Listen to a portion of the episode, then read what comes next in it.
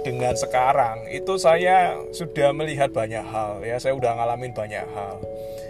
Dan saya juga lihat di tim saya di kiri saya di kanan saya ya di samping-samping saya mereka ini yang rata-rata tetap stay sampai dengan sekarang dan akhirnya berprestasi ya. Jadi entrepreneur-entrepreneur yang berprestasi itu adalah orang-orang yang memang konsisten ya orang-orang yang memang konsisten, orang-orang yang memang sabar ya.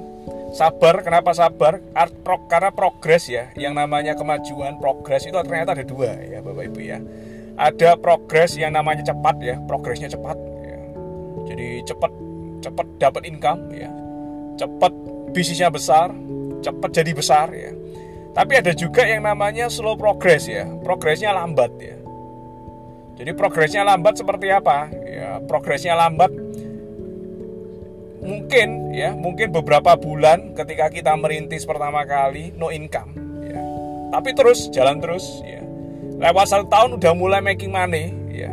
Tapi terus jalan terus ya. Akhirnya tambah lama tambah besar ya. Artinya namanya slow progress ya. Saya nanti dapatnya apa pak? Slow progress atau fast progress ya? Nggak ada yang tahu bapak ibu. Ada juga yang fast progress terus ke slow progress. Ada yang slow progress terus tiba-tiba fast progress Bapak Ibu ya. Jadi yang penting intinya adalah kita harus konsisten ya.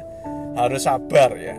Menghadapi baik yang namanya slow progress ataupun menghadapi yang namanya fast progress Bapak Ibu. Nah, itu itu poin pertama.